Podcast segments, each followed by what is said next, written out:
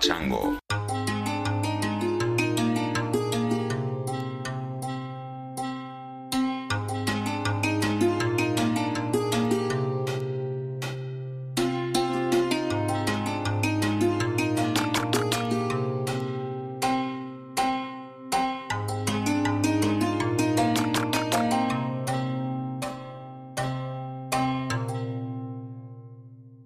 Hey, Chris and everybody. Just want to talk about something that's been frustrating me recently.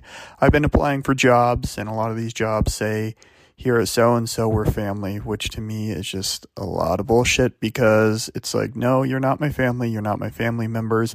My family wouldn't fire me because I can't pass a drug test or because I show up late or because I'm not being productive.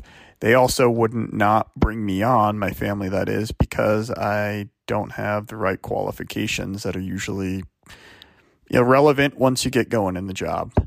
So I wish companies would just be honest and say we're here to make money, be productive, and sell our little widgets. Hey, everybody.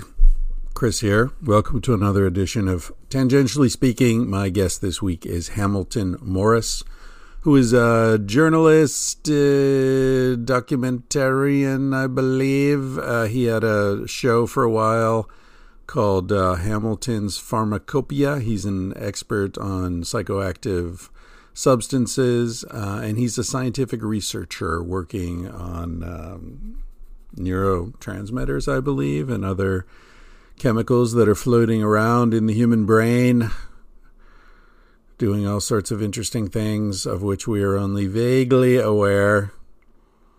Uh, yeah. Someone said, I think maybe it was uh, Dennis McKenna uh, talked about how interesting it is that we talk about drugs as these sort of external elements in the world that, that we ingest and that have all sorts of effects on us because we are made of drugs. Uh, was, I believe, his point that the brain is a soup of drugs. And so the idea that we're taking drugs and that that has these effects on us is really interesting because we are in fact drugs. It's kind of like pouring water into a river. It's not pouring water onto a desert. We are swimming with drugs. We are flowing with drugs. We are add your own gerund here with drugs bubbling with drugs stewing in drugs. We are drugs ourselves. Speaking of Dennis McKenna. I did uh, his podcast recently. It's not up yet. I think he's banking a few before he starts uh, releasing them, but look for that when you hear that the Dennis McKenna podcast is out and about. Uh, I'll be on there somewhere someday.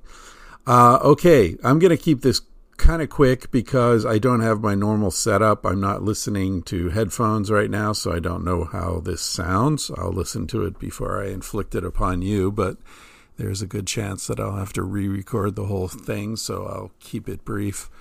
I'm using my sister's uh, blue snowball microphone, which um, is not what I'm used to.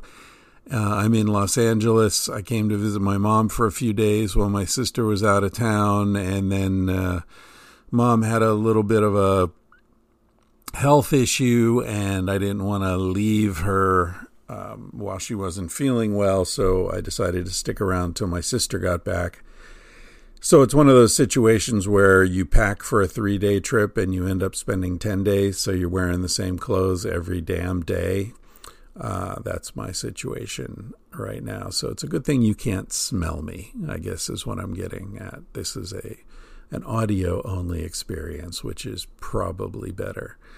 Um, I really enjoyed this conversation with Hamilton. Uh, he was suggested as a guest by someone, I believe, on the Reddit uh, sub subreddit.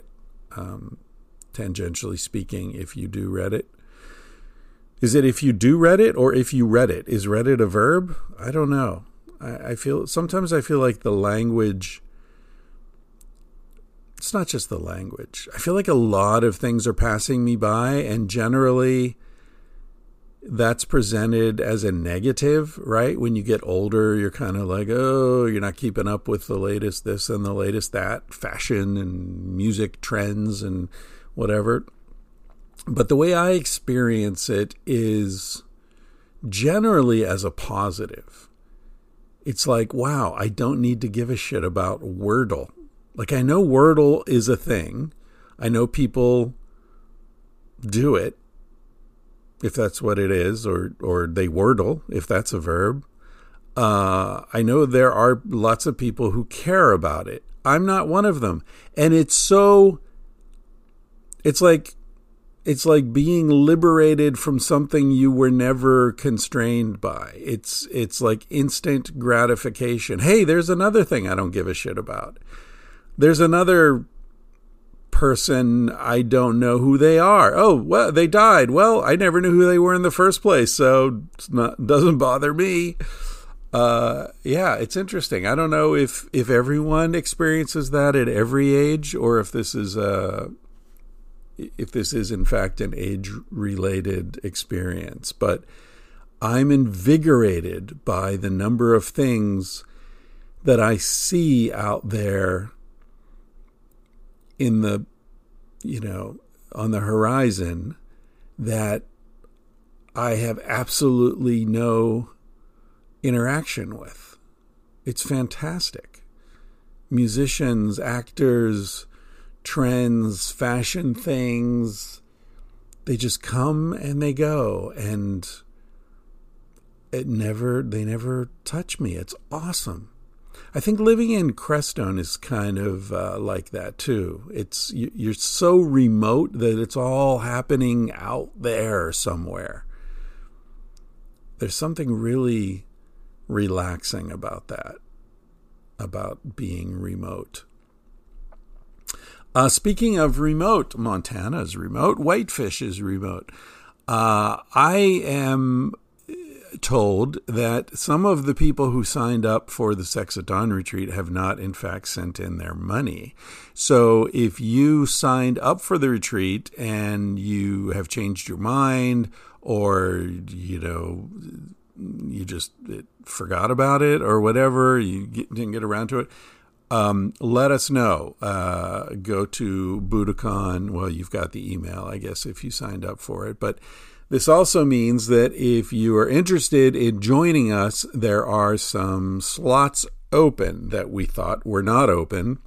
Um, I'm just getting this news uh, today and yesterday. So, passing it along to you. If you would like to join us August 20th to 25th, I believe there are some spots open um, unless the people hearing this who have forgotten to send in their money act fast. So whoever gets there first, basically, is what I'm saying. If you haven't sent in your deposit or, or paid your whatever fee they're asking you for, uh, your spot is not guaranteed. So jump on that or don't. Let them know one way or the other uh, so that uh, we can open those spots up and not disappoint anybody.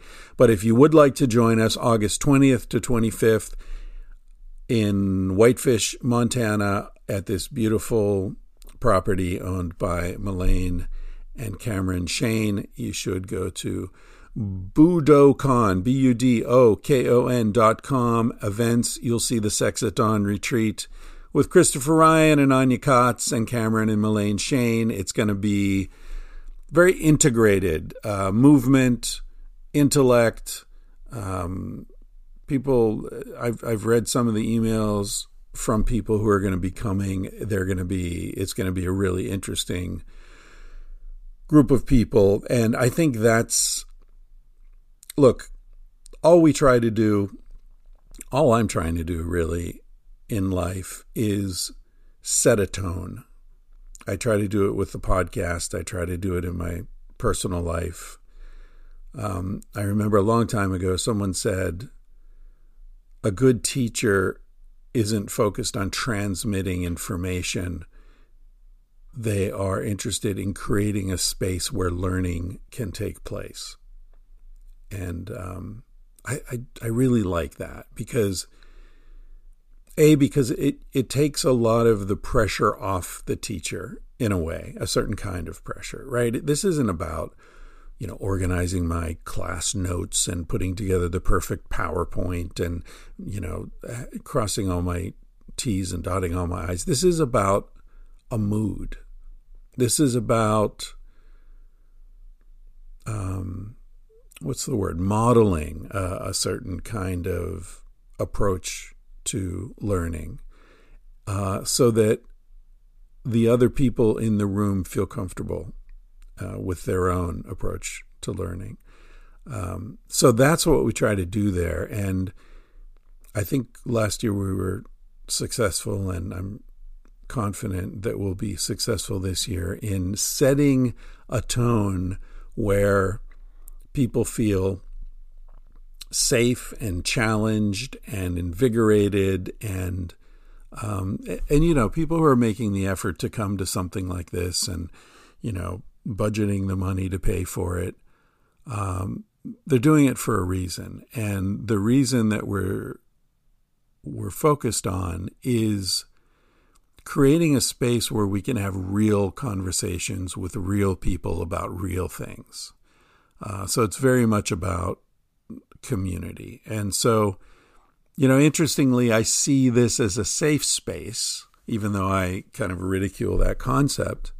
Um, but it's a safe space to be dangerous. It's a safe space for dangerous ideas. It's a safe space to express thoughts that you wouldn't express out there in the normal world where uh, judgment and misunderstanding are so prevalent. Um, you know, so it's a safe space to be unsafe, I guess is what I'm saying. So uh, that's what we intend to create.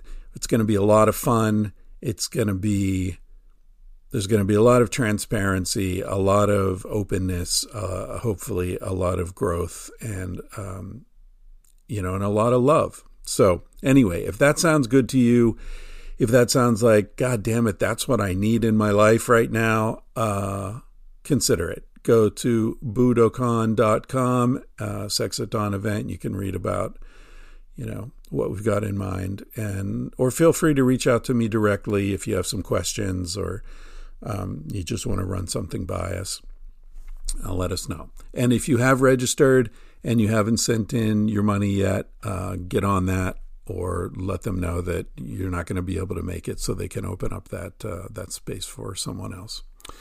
All right, thank you for listening. This is another totally free edition of the podcast. Uh, I keep, you know, getting advice from the folks at Substack. Like, you, you got to make paid episodes. That's the way to, you know, maximize your paying subscribers. And ah, yeah, yeah, yeah, I know I should. But I just feel like, um, I don't know, I just like the free episodes.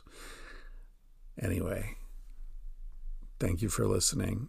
I'm going to play you out with a classic tune if you're my age anyway, it was a classic tune. I think it's from the early 70s. And it relates to the snippet I played earlier. Uh, you know, this idea that, uh, oh, yeah, we're all family here at uh, Widget Manufacturers, Inc. This is Family Affair by Sly and the Family Stone.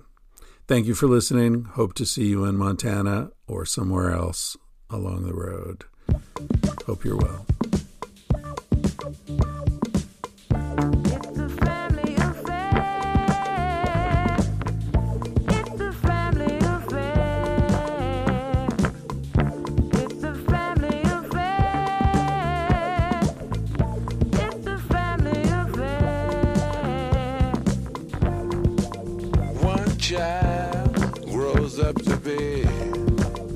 Somebody that just loves to learn. And uh, another child grows up to be somebody you just love to burn. Mom loves the both of them. You see, it's in the blood. Both kids are good and bound. Than the mud. It's a family affair. It's a family affair. It's a family affair.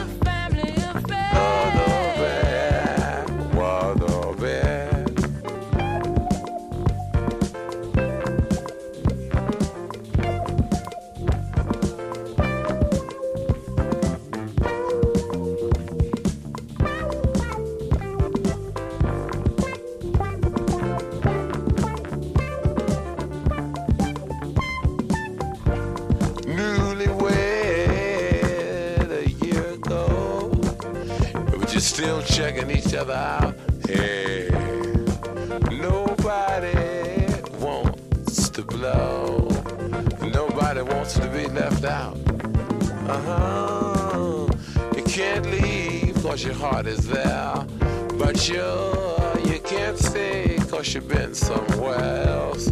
You can't cry cause you look broke down. But you're crying anyway cause you're all broke down. It's a family affair.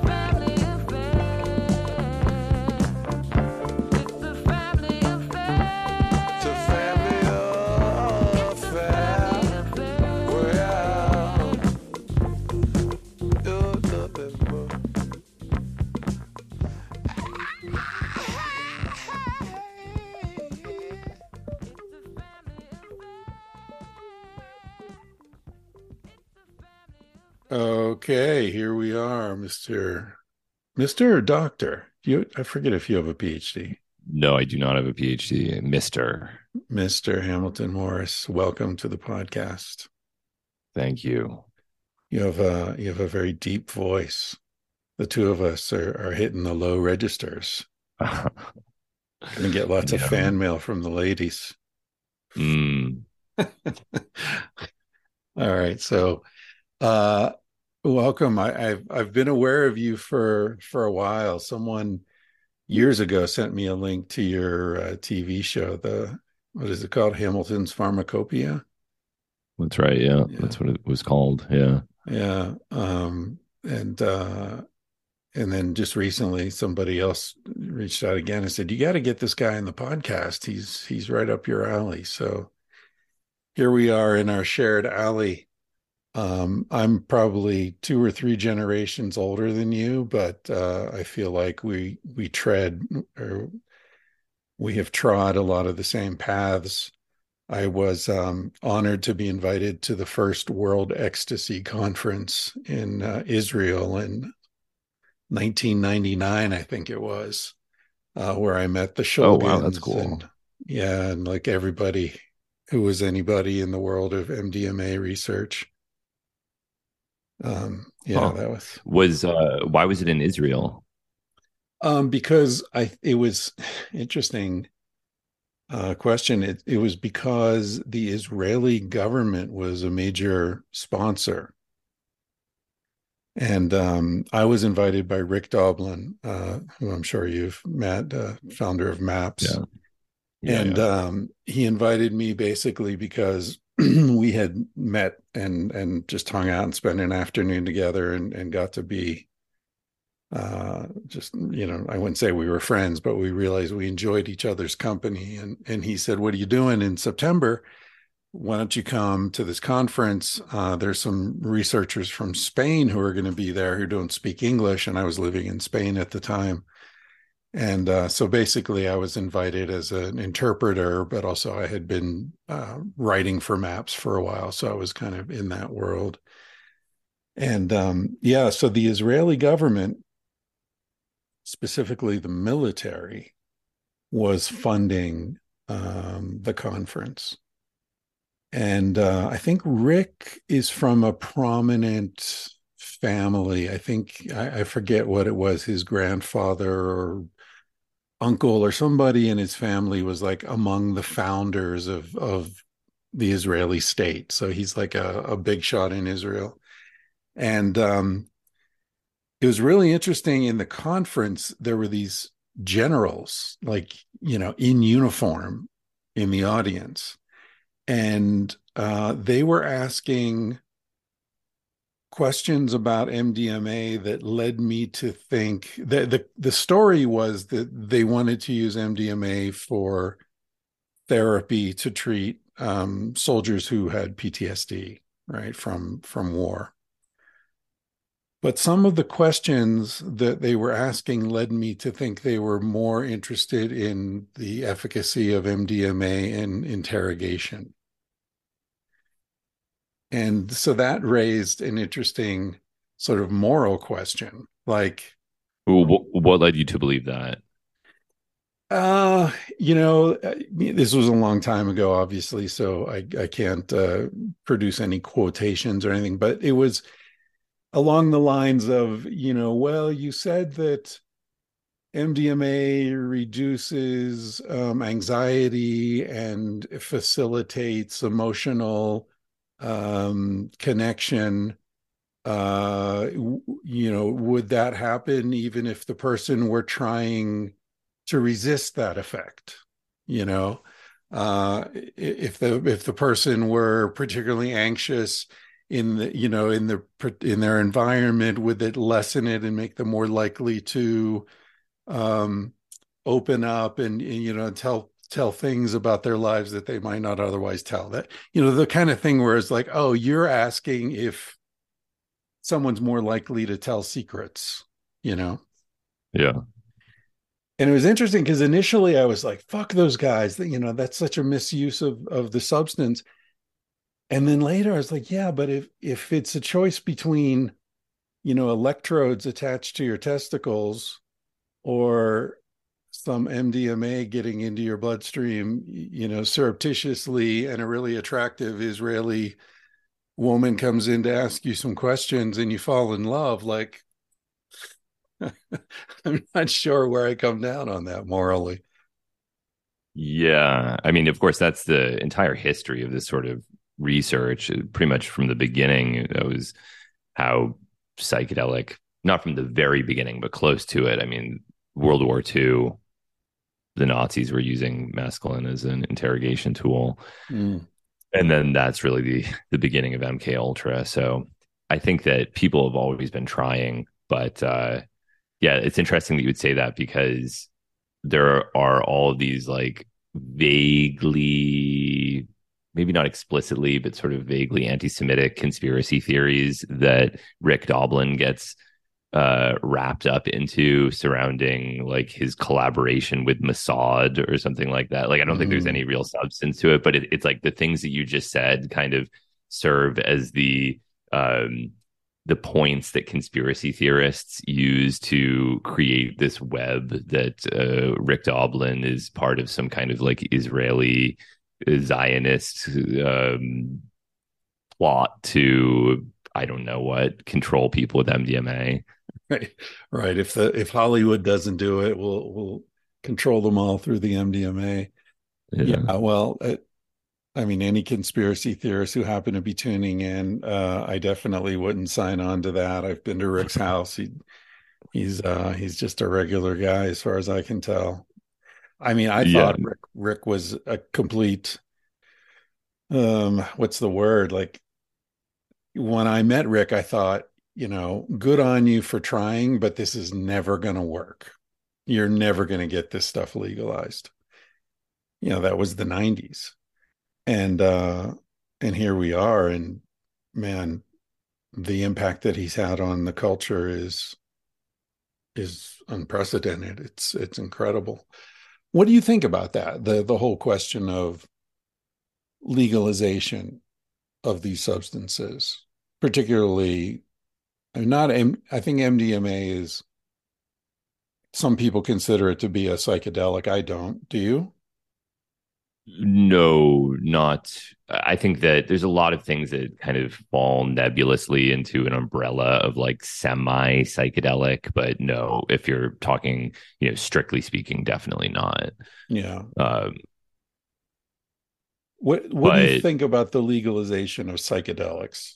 In particular. What what's your take on that? Is that a, a benefit for society or I think so, but but also, I mean, I'm you know I have a very laissez-faire attitude toward most of these things. I I don't really get into these like paternalistic control fantasies that a lot of people seem to really be eager to engage in. Like I'm always amazed by how many adults like seem to fantasize about ways to control things. Like it just is totally unappealing to me to think about uh like limitations of people's access to chemicals. I just don't it doesn't if the argument is that it reduces harm, it's clear that's not the case. So then what is the point? Like it doesn't prevent people from using any of these substances. It doesn't reduce harm. In fact, it dramatically increases the harm associated with the use. And so I think legalization and some extent uh, regulation, right, in terms of like purity, I think it is important to regulate purity so that people aren't um, consuming misrepresented materials or materials that are contaminated with dangerous impurities of one kind or another. But beyond that, I think that, uh, yeah, I think these things should be accessible to anybody that wishes to access them. Well, no age restriction.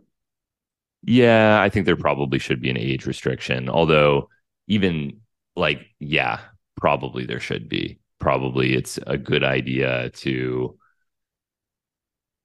limit access to people at least over the age of 18, I guess. But again, this sort of thing is really not like, you know, that would be those judgments would be something I would want to leave to somebody who's like really carefully studied the neurodevelopmental dimensions of the toxicity of these substances and it should be evidence based and carefully considered because for so much of history these things have not really been evidence based they've just been uh, knee jerk reactions to people's fears that are often exacerbated by journalists who historically have just made all of the problems associated with drug use exponentially worse. Mm, yeah. Yeah, I'm reminded of the whole uh, LSD um, breaks chromosomes studies, which uh, what was that, the 70s or something. Um, I think even um, earlier, and and yeah, and that I mean that was the kind of the worst of both worlds because you not only had uh, bad science being conducted, methodologically unsound scientific research, but then you have right. journalists leading leaning into that and uh, making something that was already a problem even worse because yeah. it was sensationalist and, and and of course you can argue that you know everyone had good intentions, which they probably did. Like I, I think that most of these issues don't come from people acting maliciously. Like the journalists weren't like, ha ha ha, how can I prevent people from having the freedom to explore altered states of consciousness. They were probably thinking, oh, maybe this stuff really is dangerous. And isn't it my responsibility as a journalist to get this information out there? And isn't it also convenient that these sorts of uh, stories about danger also are successful stories that people talk about? So it's kind of a win win situation. You're protecting the public and it's good professionally. Right. And you see that to this day. I mean, that's, you know, one of the historical examples, this kind of uh, unfounded fear mongering about LSD causing chromosome damage, but it continues to this day. There's still uh, an enormous amount of fear mongering related to drugs. Yeah, and and there is bad intentions in some cases. Uh, a notable example would be um, the Nixon administration. I forget who it was in his memoirs, maybe 10, 15 years ago, said that they knew Ehrlichman. John Ehrlichman. Yeah. yeah. yeah. that they knew that LSD was not a problem. It was just a way to uh, to target the anti-war movement, which was you know strong among the hippies and and um, was marijuana was the uh, civil rights movement because uh, it was largely used by blacks, and and that goes back to the twenties, right? The whole sort of illegalization under what was it Anslinger? Yeah. Um, yeah. So yeah, yeah you're, no, you're right. In in journalism, often it's just people think they're doing the right thing, but uh, in politics, it's often people know damn well they're doing the wrong thing.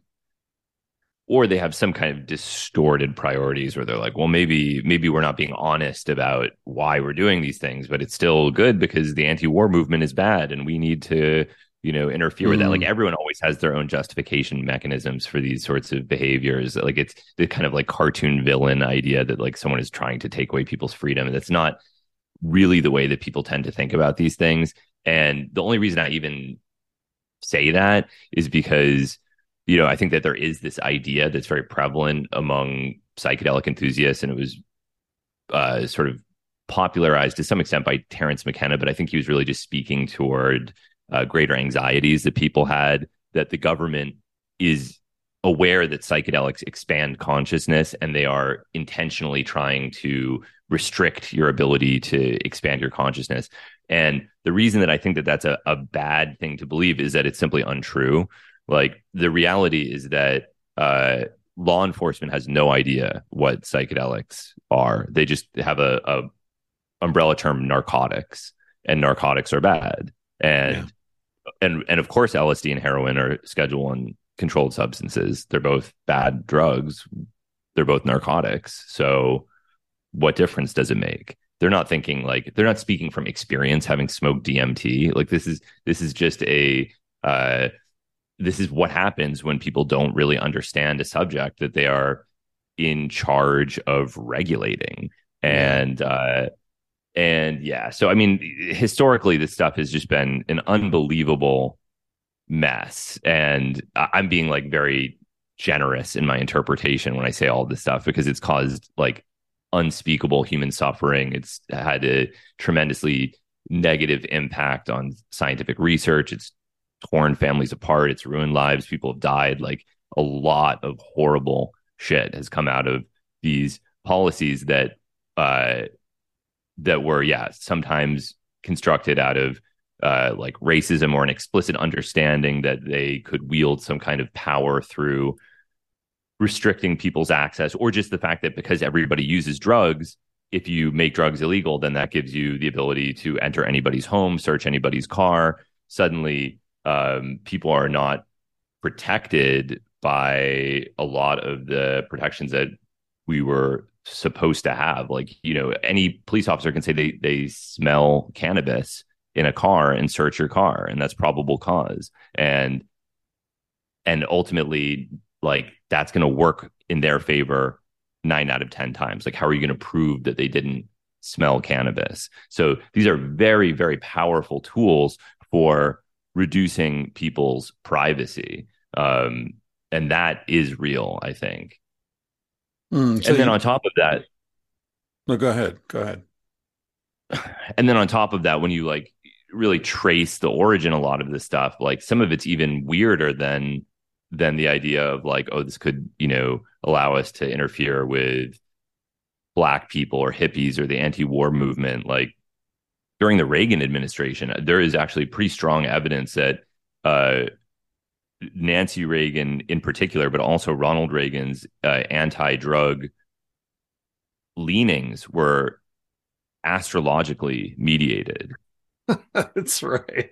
I remember that they had the uh, White yeah. House astrologer come by. Yeah. yeah, yeah, yeah, and and this is this is corroborated by multiple sources. It's not some kind of weird speculation. Like, and and it makes sense as well because Nancy Reagan was kind of like the original Melania Trump, right? She right. she's not like she's not like Hillary Clinton or Michelle Obama or somebody that you know is has a purpose and a mission as a, a first lady. She's somebody who is just a low level actress, has no political ambitions, has no reason to be there other than the fact that her husband is somehow elected president of the United States. She has nothing to do with herself in the White House. So she starts redecorating the White House and spends something like $40,000 on new china for the White House and then gets uh, ruthlessly mocked in the press for having wasted taxpayer money on these frivolous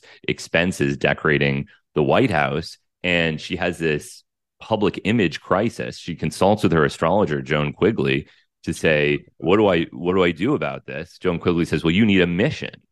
You need a purpose. Uh-huh. And Neptune is in the 12th house, meaning drug abuse is going to be an issue facing our nation's youth, and that will be your purpose.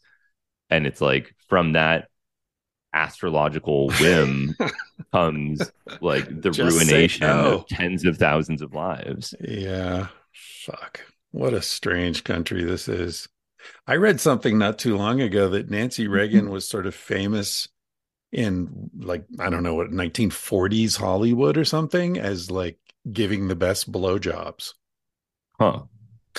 I I didn't know about that. But that's I mean I mean, you know, it's hard to imagine. For me, Nancy Reagan's an old lady, you know, so it's not those two images don't really work very well in my oh, head.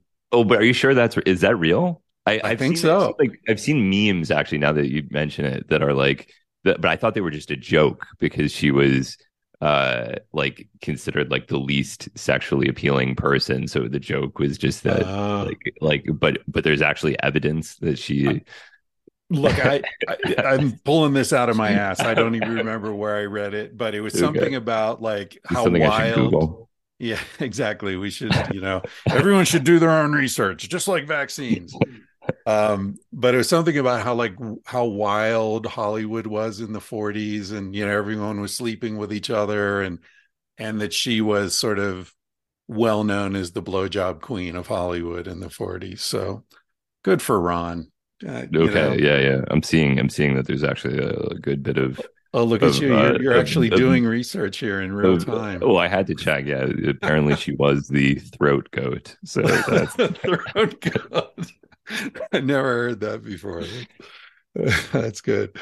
Uh, yeah, yeah, crazy, crazy shit there. I mean, one of the things that I, I used to teach a class in uh, a medical school in Barcelona. I was a guest, uh, invited guest lecturer once a year, and I would.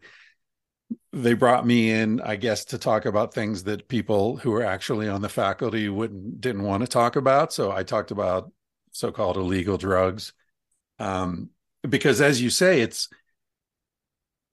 like no, it's a very weird thing where people who are considered experts not only have no personal experience but they're proud of their lack of personal experience. They they're avowedly ignorant.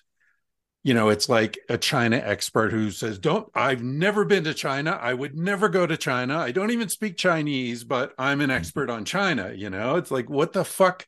You know nothing about this sheriff. How did you become an expert um oh yeah. And the weirdest thing about it is that attitude that you're describing extends to both sides of the spectrum. So you have anti-drug experts who are proud of never having used drugs but you also have people who are prominent drug researchers like robin carhart harris who are on the pro psychedelic side of the camp who also are you know, very uncomfortable mentioning ever having consumed a psychoactive substance because they're concerned that it might bias their work. And everyone just takes that for granted. Like, of course, of course, of course, that would bias your work. But yeah. what are they talking about? Like, in what other situation would that be the case? You gave the example of someone that is an expert on China, but in anything, like if you were a, an ethnomusicologist and you were proud to say you'd never listened to any of the music that you study, people would think that that's like a like yeah. oh well, good, that's good because if he listened to any of the music that he studies, then uh, that would really bias him so much that we couldn't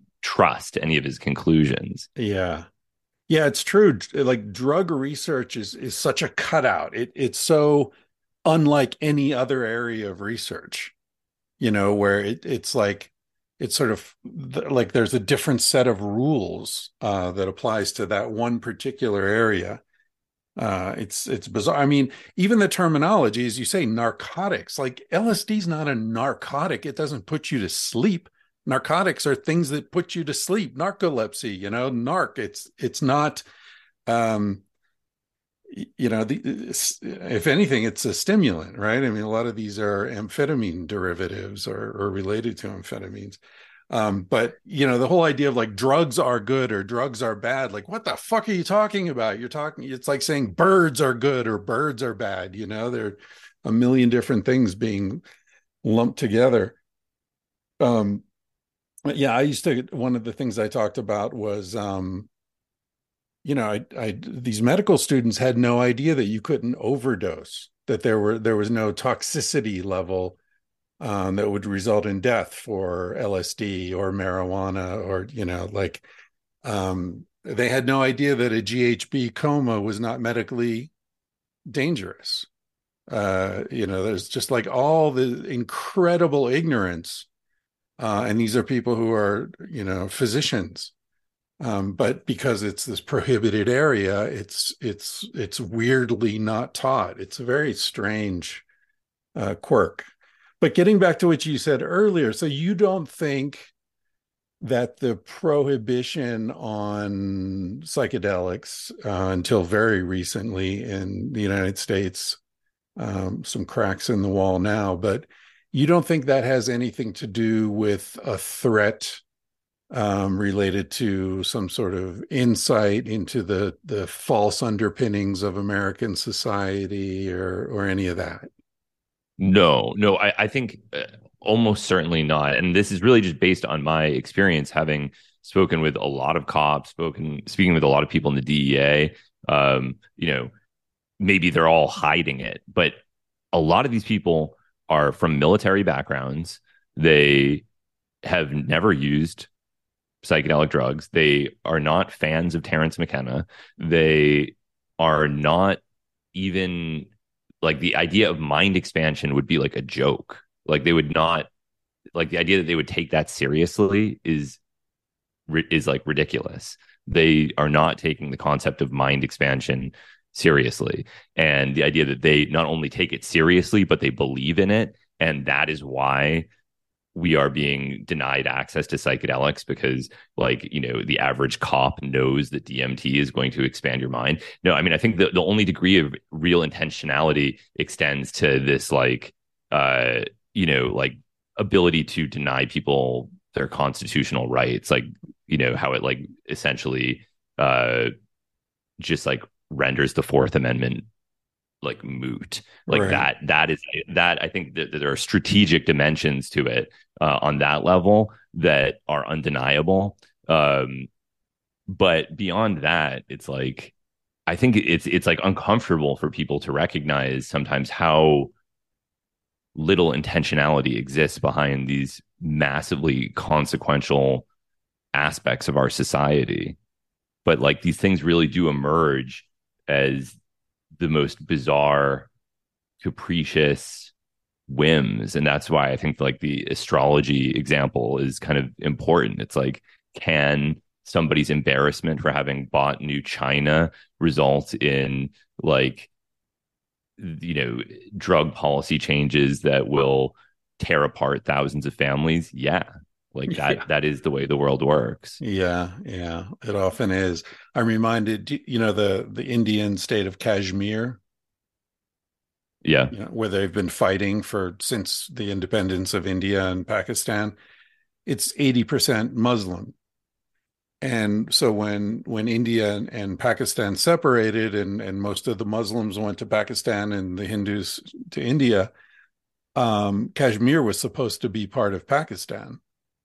And the reason it isn't is because the son of the of I forgot I don't know if he was a king or a, a uh, what the term was for the leader, uh, the sort of hereditary leader of the Kashmiri area, uh, owed a lot of money to a casino in Monaco, and the British wanted Kashmir to be part of India, so they offered to pay off the kid's debts to the casino if the father signed over the state of Kashmir to India rather than Pakistan. And as you know, as you say, it's like the most capricious little bullshit historical anomaly that's resulted in you know 80 years of constant warfare and and tension and and oppression and it's just like what history comes down to is so depressing sometimes and incomprehensible. Oh, yeah. Yeah, yeah, it's it's insane. But the reason that the other reason that I think this distinction is important between the the Terence McKenna interpretation of the motivation behind these policies and the I think reality is that if McKenna were right and everybody knew, every, every cop knew, every politician knew, and they are making an informed and intentional decision to restrict our cognitive liberty then we'd be hopeless because it would all be intentional. But I think the fact that it's unintentional is actually also not only is it I think a truer interpretation, I think it's a better situation to be in because if it comes from pure ignorance, then that gives you the opportunity to change things because they're not doing this based on any understanding, meaning they can potentially be taught otherwise. They don't know anything about if they were doing it because they knew exactly what psychedelics did and wanted to prevent people from accessing them, then we'd be in trouble. But that I don't think that is the case. And the work of Rick Doblin and other people, I believe, shows that the case is that people are willing to learn and change policy based on evidence. It's slow and a Herculean task, but it appears to be possible. Yeah. Another interpretation, somewhere between those two, would be that in the late 60s, there was a fear of psychedelics as being uh, corrosive to the fabric of society, you know, which is why Nixon called Timothy Leary the most dangerous man in America, apparently. And Leary was, you know, telling everyone to tune in, turn on, and drop out. And so that it was perceived as being uh, a significant danger to capitalism and American, you know, uh, ingenuity or whatever if all these educated young people dropped out of society. But that awareness has dissipated over time, but the paranoia continues. I mean, I've seen this a lot in terms of sexuality, right? Somewhere around 60 to 70% of American boys, not Jewish, not Muslim, get circumcised in America. Nobody knows why. The reason why is the anti masturbation hysteria of the early 20th century, where people like Kellogg were telling parents to get their little their sons uh, circumcised because it would uh, discourage them from masturbating. The war on masturbation has dissipated, but the the weird sort of artifacts related to it persist through time, and no one really thinks about the original reasons anymore. Right. Yeah, that makes sense. I could see that that being the case. And yeah, like everything, it, it could be anywhere in between. But I think that even then, even in the 60s, people recognized that there was a counterculture that included all kinds of things, you know, free love, use of drugs, uh, a release of traditional values of one kind or another, new types of music, new types of art, new types of uh, behavior in general. And that was, and psychedelics were part of that. And that was frightening. And they did get lumped into that certainly, but um, but I still think that for the most part, that fear was not based on a genuine understanding of psychedelics. It was mm-hmm. mostly just kind of a, a nebulous, uh, sensationalist concern that was uh, both promoted and intercepted by people who didn't really get what was going on. Right, right. What do you think about, uh, you know, sort of following this line of reasoning?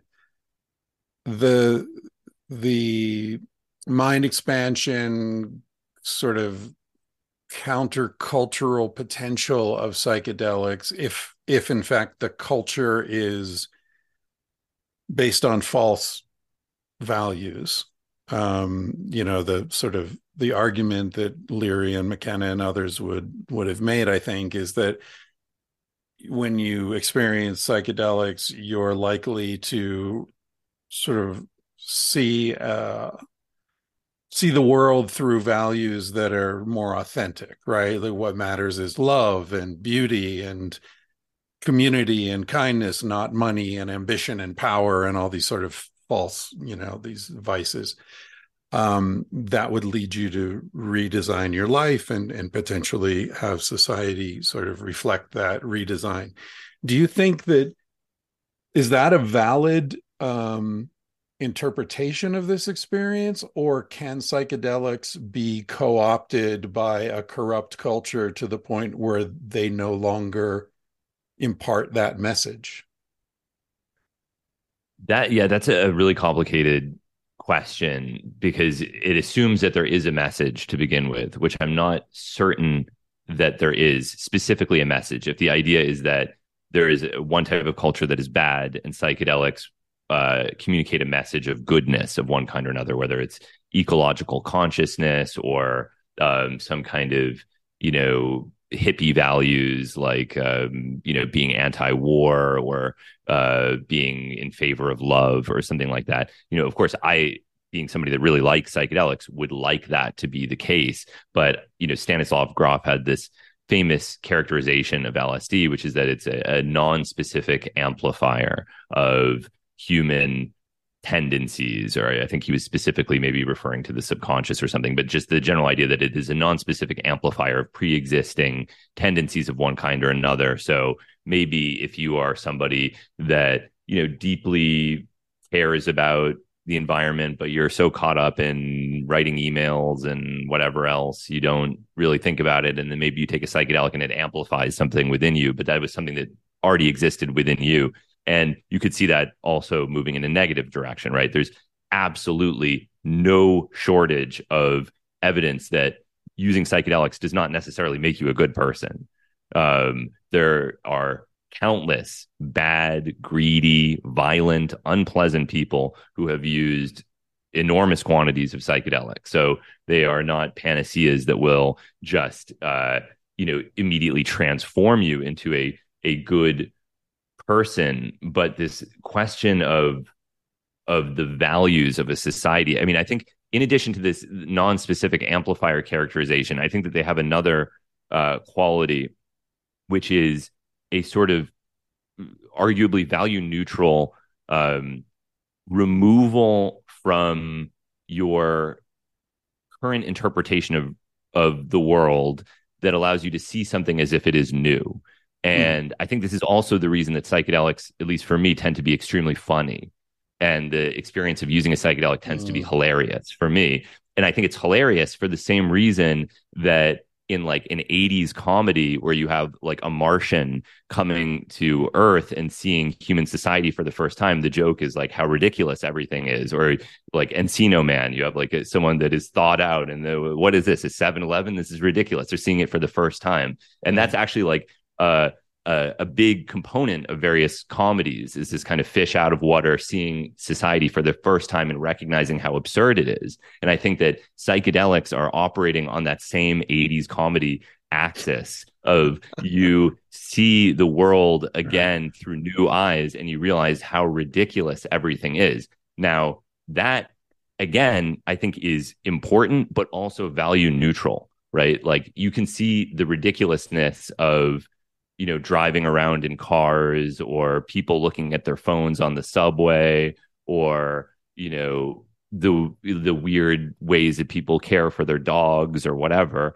like you can see the the ridiculousness of that but it's still your choice to decide how you will interface with that ridiculousness and what values you want to assign to it and how you want to move forward in the face of what you have seen.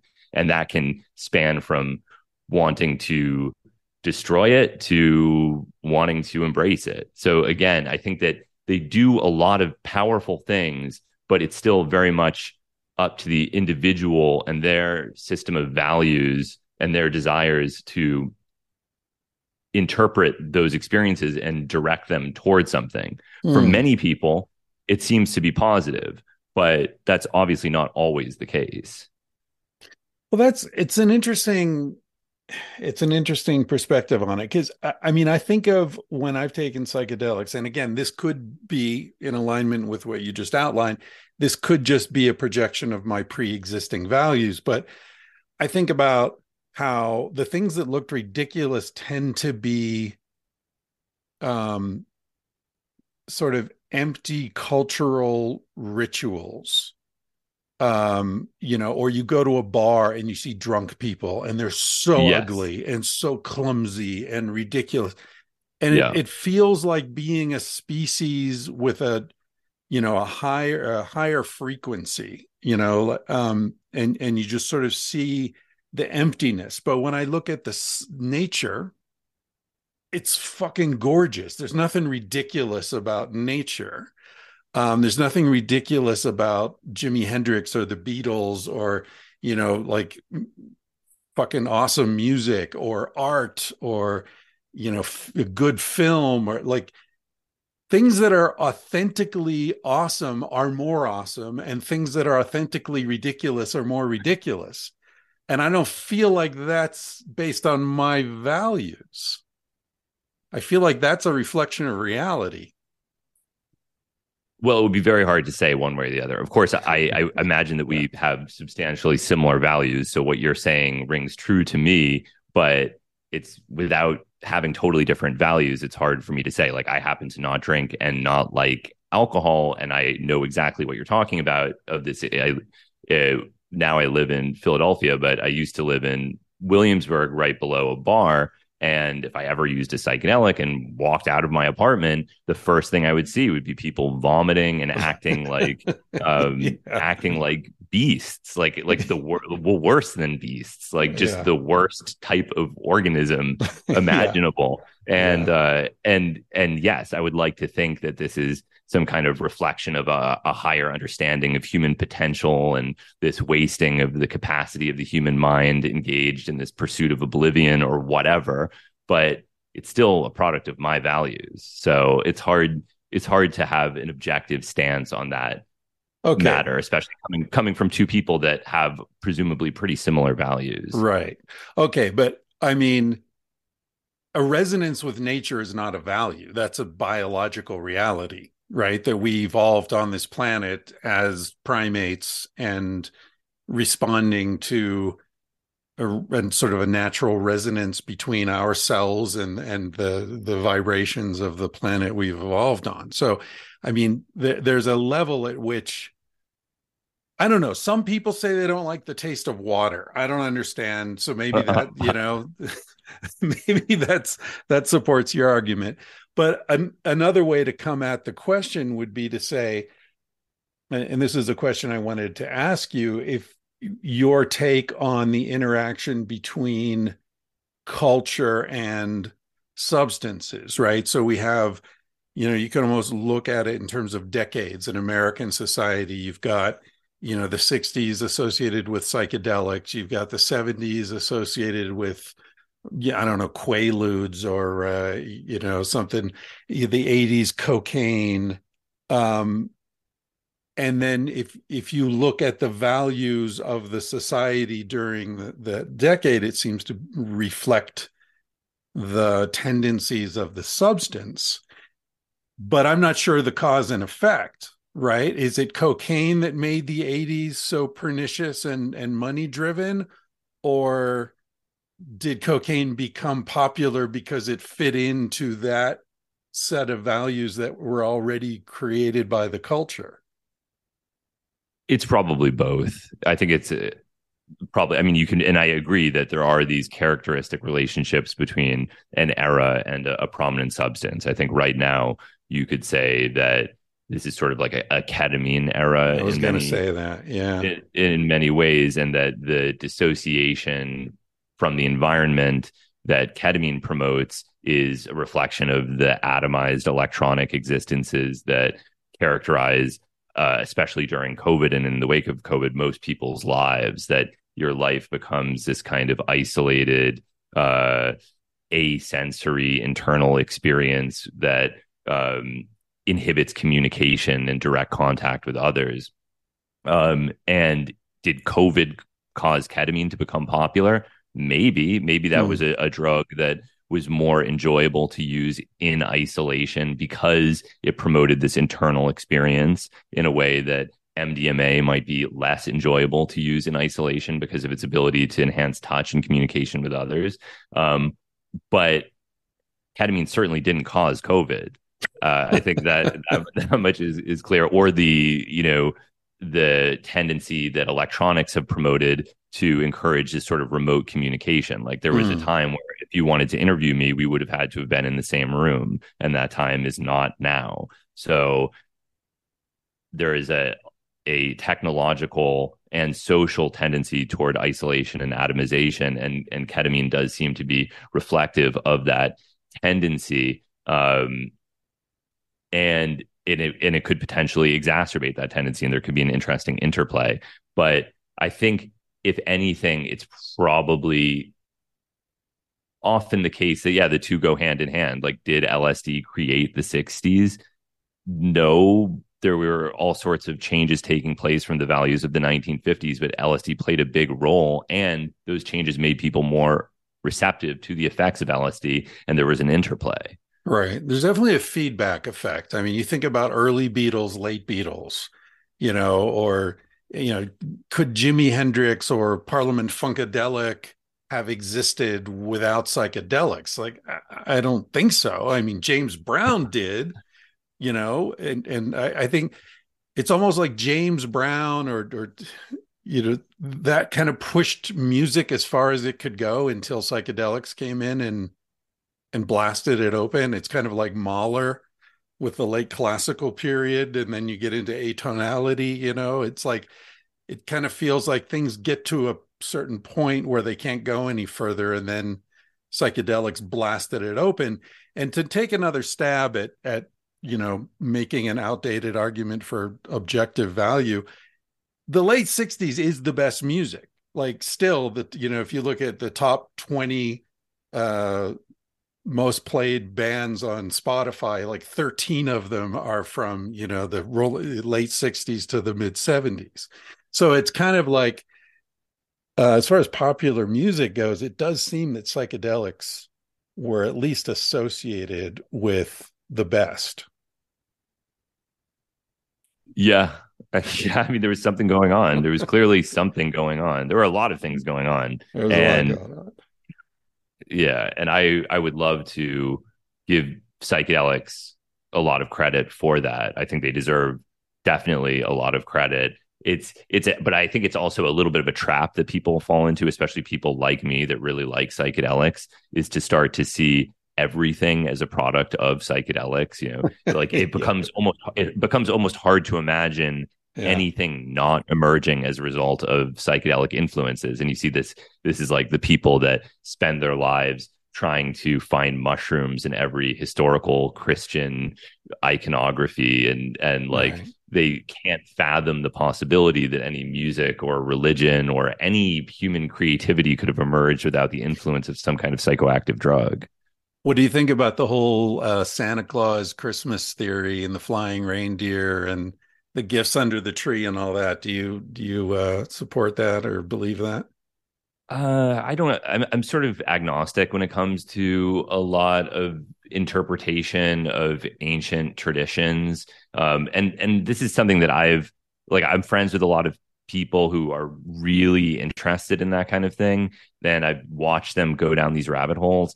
But for me, like I know from personal experience, most of the like historical research that I do is like 60s, 70s, 80s. And even with stuff relating to the 80s, it can be insanely difficult to figure out what was going on. Mm-hmm. So when people start talking to me about uh, various rituals related to things that were happening thousands of years ago, I mean, it's it's important and useful to uh, speculate about these things, but I don't feel much confidence that we'll ever know with certainty about things like the the origin of Santa Claus. And and I, I am not a, an expert on on the like Amanita Santa Claus connection, but uh, it seems plausible that there could be some connection. I mean, I, the argument is interesting. Yeah, yeah. The whole Santa Claus thing is very strange, you know. And I I have good friends in Holland, and in Dutch culture, Santa Claus comes from Madrid.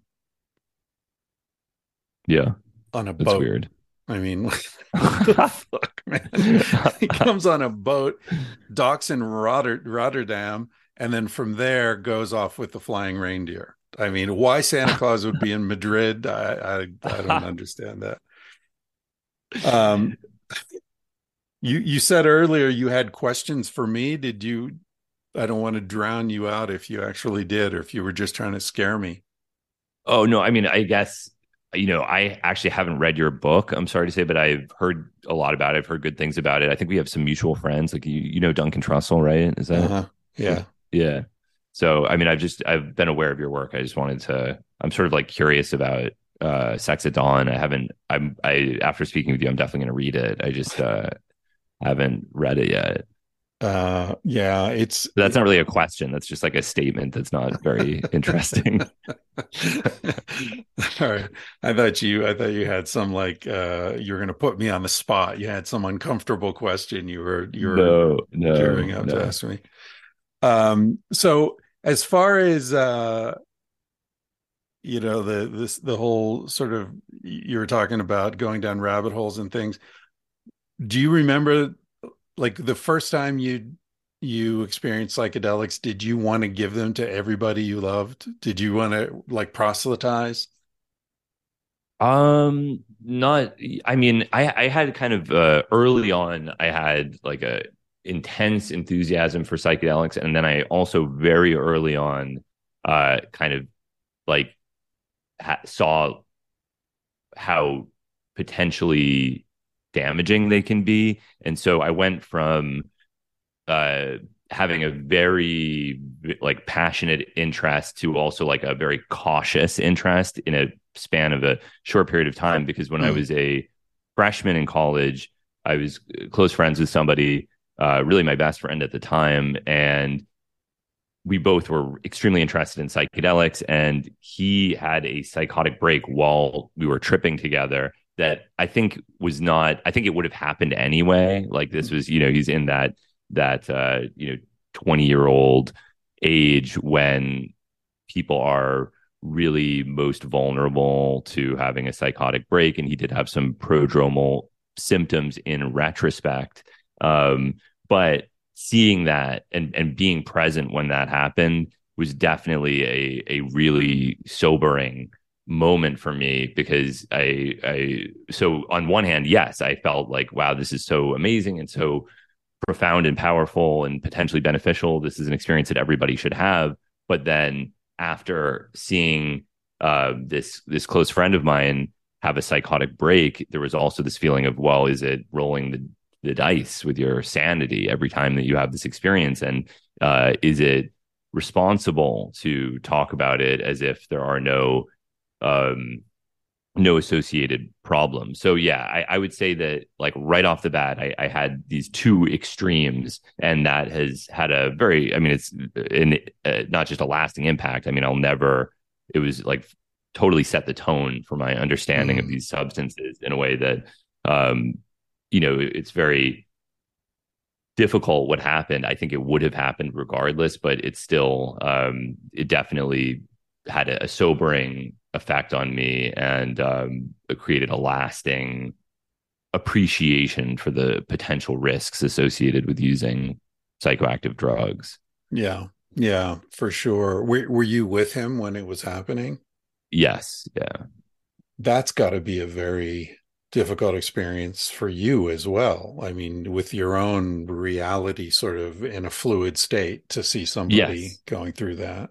Yes, it certainly was. Yeah, it was very, very disturbing. And and I didn't fully appreciate what had happened because it was it, it precipitated something, but it wasn't as if like he he was never the same after it but it, it, if you were to graph the dysfunction it wasn't like a you know it was like kind of starting to go up then there was uh the psychotic episode then he got out of the hospital and he kind of came sort of back to normal but not quite back to normal. And then the the uh psychosis gradually increased in severity over the the coming months and he dropped out of school and, and yeah. So it was you know it it definitely served as a stressor that seemed to accelerate a process that had already begun. And it could have been and often is any number of things right? Like it could be a psychedelic experience or a drug experience of one kind or another it could be a breakup it could be the stresses associated with school or family stresses or professional stresses of one kind or another i yeah. think that the main thing is that the the drama of the psychedelic experience can serve as a really profound stressor because um, you know, one of the most powerful things that a psychedelic can do. And I always feel kind of weird talking about this publicly because it sounds terrible. But I think one of the most amazing things they can do is make you think that you're going to die.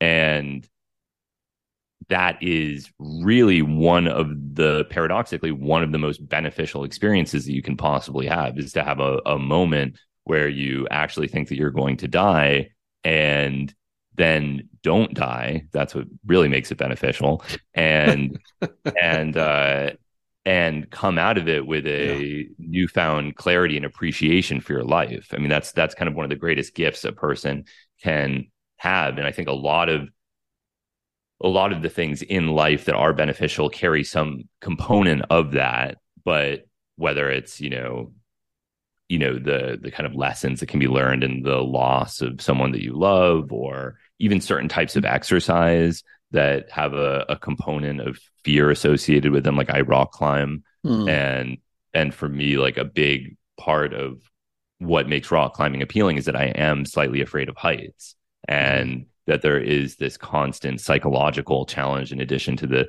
the physical dimensions of the exercise. So um so yeah it can do this really amazing thing which is make you think that you're going to die and that can be profoundly beneficial but it's also almost by definition immensely stressful. Yeah. Yeah that's true. It's interesting you talk about rock climbing. I i uh I think about things like rock climbing, scuba diving, uh, even like you know jumping like jumping off a 20 foot cliff into into a river or something. Things where biologically you think you're going to die but intellectually you know you won't are really interesting um to to split those those aspects of yourself um, and sort of observe how one part of you is convinced you're about to die and the other part knows better and sort of see those two things. It, it occurs to me as, as you're talking here that psychedelics maybe do that same thing with ego that split off ego. So the ego feels that you're dying. You're having an ego death. Um, whereas other parts of you the spirit or or some i don't know the vocabulary gets complicated in these things but there's another part of you that knows like no dude you just took some acid. You're having this experience. You're going to be fine. Um and and that kind of like observer observed schism can be very enlightening in life whether it's from rock climbing or or psychotropic uh, experiences but but even with when I'm actually speaking very literally when I say think you're going to die, um, you know, like some of these experiences, that's that's part of it. You have a or I have had several experiences where for whatever reason I start to feel weird, often after taking a high dose of a psychedelic and I start to have a, a concern of some kind, like uh, maybe I'm having an allergic response to something, maybe oh. I'm maybe maybe something something is happening, something bad is happening to my body, and I am dying. And so there is actual a, a fear that physiologically speaking, there is some sort of dysfunction at play and I am dying. And that is what provokes this very real concern about my own mortality. And the same is also true with with rock climbing, I find, is um, you know, when when you're climbing on a rope, at least doing top rope climbing, the chances of hurting yourself are extremely, extremely low.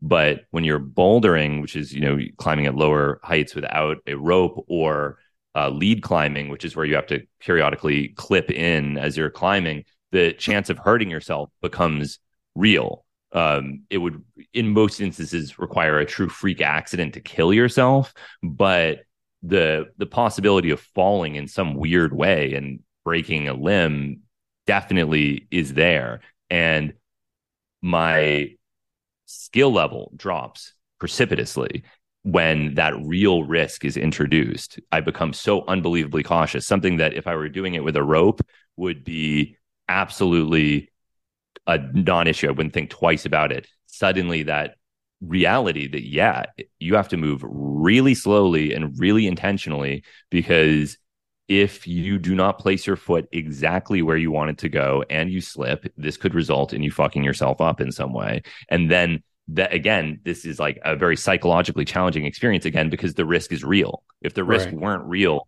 um, then I don't think it would have that impact. But as soon as the possibility of hurting yourself actually exists, it totally changes everything. Yeah, it's interesting to think about how we deal with that. Um, I went rock climbing once and I was top roped. I was, it was just like a weekend course. And I was terrified. I, I got to an overhang and I froze up and, you know, I could feel the strength of my body starting to, you know, go away and I couldn't move up. I couldn't move down. And, and intellectually I knew like I'm going to fall two inches. Like I'm going to scrape my knee, maybe, you know?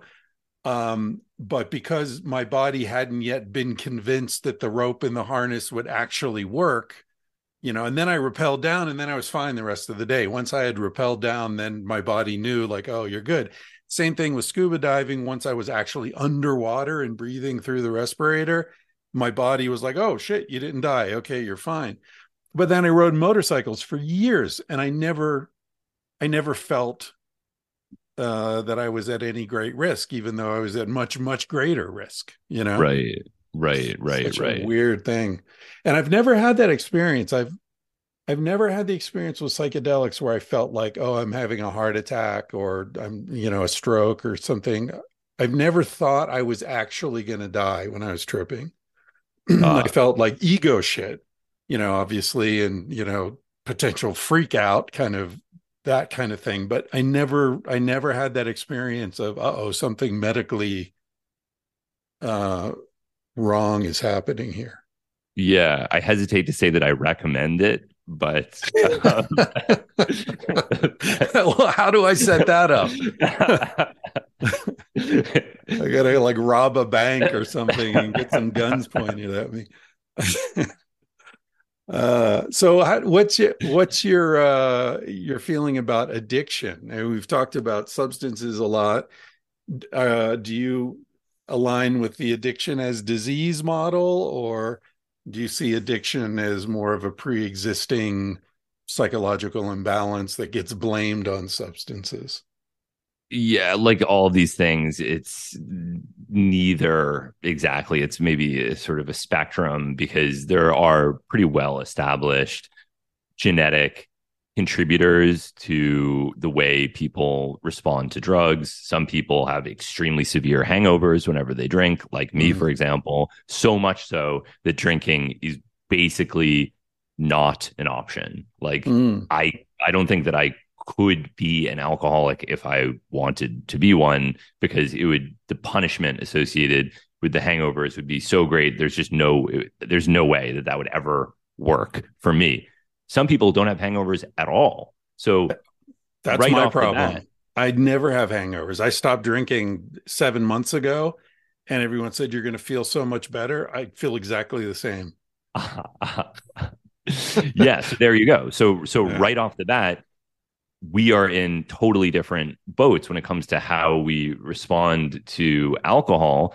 And so to say that, you know, it's purely cultural would diminish the very real influences of people's genetic metabolic uh, differences in how they respond to various drugs. So there's that.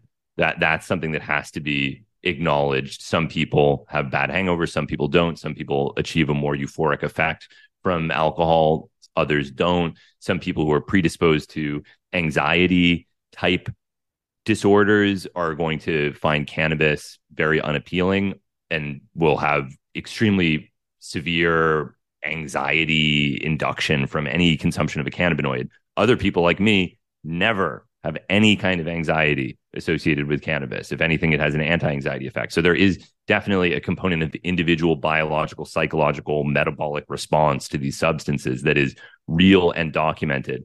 The flip side is that we often completely neglect to acknowledge the very real cultural, developmental contributions as well. Like, um, you know, like there's a, a popular YouTube channel called Soft White Underbelly, and I saw uh-huh. that they had. I just I just looked at a video they had, and it was like interview with a spice addict, and then you look at interview with a spice addict, and it's like well, I've been homeless since I was 11. I was molested. I was a prostitute. I was a heroin addict. I you know, was in prison. And it's like, well, wait a second, we're going to call this person a spice addict. This person is a lot of things that uh, that are going on. I don't even know where to begin with how you would classify this person, but to Mm. talk about them as if they are a spice addict and their exposure to this drug somehow defines who they are is uh is like reductionist to the point of complete absurdity. Now, I'm not saying that as a criticism of the soft white underbelly guy. Like, I don't think he he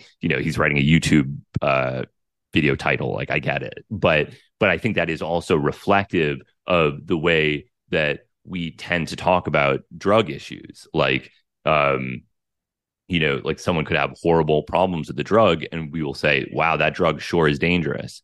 But was that same person abused as a child?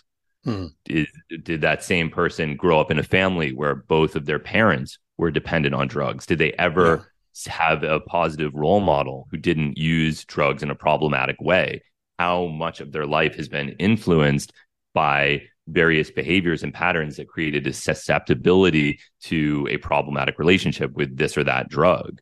And does, does uh, that person live in a society that believes that pills can solve problems? Right. Right. You know? Right. Yeah. Yeah. It's everywhere. Yeah. Yeah. Yeah. It's crazy stuff. Uh, well, listen, we've we've gone an hour. I don't want to take more of your time. Uh, thank you for doing this, and and thank you for your work. Are you? Uh, what are you doing now? I know you have a podcast. Is that on? Yeah, yeah. Or is it a seasonal yeah. thing, or what? It's. Uh, I mean, you can listen to it at Patreon.com/slash Hamilton Morris. It's mostly chemistry and pharmacology interviews related to psychedelics, but it's some other stuff as well. And I also put a, a, an episode for free on my YouTube channel every now and then as well. And then other than that, I'm just I'm making psychedelic drugs at a university in Philadelphia. That's I just make drugs all day. That's what I that's what I do. So you're like kind of picking up where uh, Sasha Shulgin left off, tweaking stuff. Uh, yeah. I mean, I you know, yes, I would say that in that vein, I'm very much, of course, inspired by him. And yeah, I mean, what's wonderful is that there's actually quite a few people now that are doing that sort of work because of the new commercial interest in psychedelics. It's created funding streams that have made it much easier to do research on psychedelics than it was in the past. Mm-hmm. Um, so that's kind of like one of the complicated factors in all of this because I think people find commercialization very controversial in this domain. But uh, whatever your attitude might be, the reality is that people investing in this stuff has resulted in pretty much every chemist that I knew who previously had no way of funding this research in suddenly having funding. And it's it's been a really good time for the discovery of new psychedelics. Like this is uh, what's happening right now is only going to be rivaled by the 1960s in terms of the proliferation of of new psychoactive substances. So it's a it's a cool time. And it's probably going to be a couple years before people realize exactly what a cool time it is right now. Is is the is the orientation toward just pure science, just just synthesizing new molecules and seeing how they interact with the neurochemistry, existing neurochemistry, or is it directed toward, um, you know, re- alleviating depression or anxiety or or any particular ailment? It's both. And what's interesting about this research is because there's still so much fundamental uncertainty in the psychopharmacological mechanism of the therapeutic effect of psychedelics, it almost has to be exploratory basic science mm. because there's pretty much no other choice like you know yeah. if you were if you were making antibiotics you say okay what's the what's the ic50 in x bacterium for y antibiotic substance and that's it you have a very clear endpoint that you're measuring and so you're looking at one thing in particular but with antidepressants what exactly are you looking at? I mean, obviously there are animal models like Force Swim, but they are terrible. I don't know if you follow that. They're they're horrible. Um, I mean, they're they are. I think they have so such limited predictive value that they just shouldn't be used, and they won't be used. But they the problem is that there's a history of doing this test where you just put a rodent in a cylinder of water and measure how long it treads water before succumbing to exhaustion, and a longer time period treading water is considered a antidepressant. What? Um, what? yeah. Who the yeah, fuck yeah. came up with that?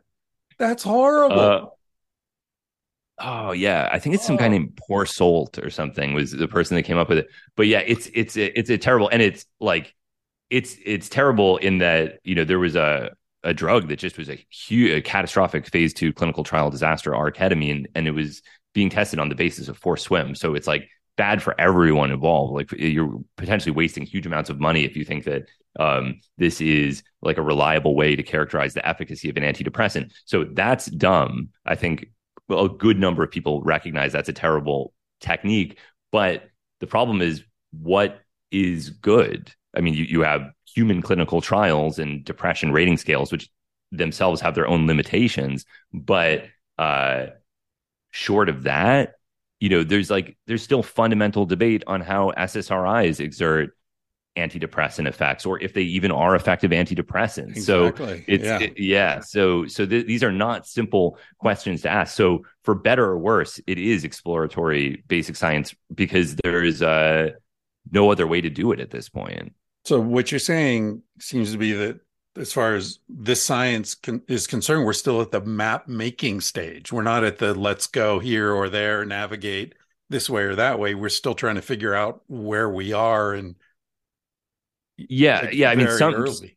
yeah some people have you know proposed various things like you know for a while people say oh it's the release of neurotrophic factors you know so we'll just create a drug that is really powerful at releasing BDNF, and then that's going to be uh, an effective treatment for depression. So they they tried that. They found this drug NSI 189, very powerful hippocampal neurogenesis inducing agent, and fails in clinical trials. So that that's uh, a disappointment. And you see this again and again. People come up with some target, whether it's neurotrophic factors or um, uh, some kind of dendritic remodeling or um, you know some constellation of activity of various monoamine transporters or whatever. And it's it's good from a scientific perspective because if you have a a target, you can then make a you know a hundred compounds and say, okay, we select this one because it is the most potent BDNF releaser, or it uh, causes the the greatest enlargement of the uh, heads of dendritic spines, or um, or whatever. And uh, and and so, from a basic scientific research perspective, that kind of thing is valuable uh, in terms of getting something into the clinic. But you have to be pretty confident that whatever it is that you're measuring is actually associated with therapeutic efficacy, and that's hard to do. Yeah, yeah. Well, I'm going to go do some dendritic remodeling. I think uh, it's about fucking time. Thank you yeah. for doing this, Hamilton. Yeah, yeah, yeah, yeah. Thank you. It was good talking.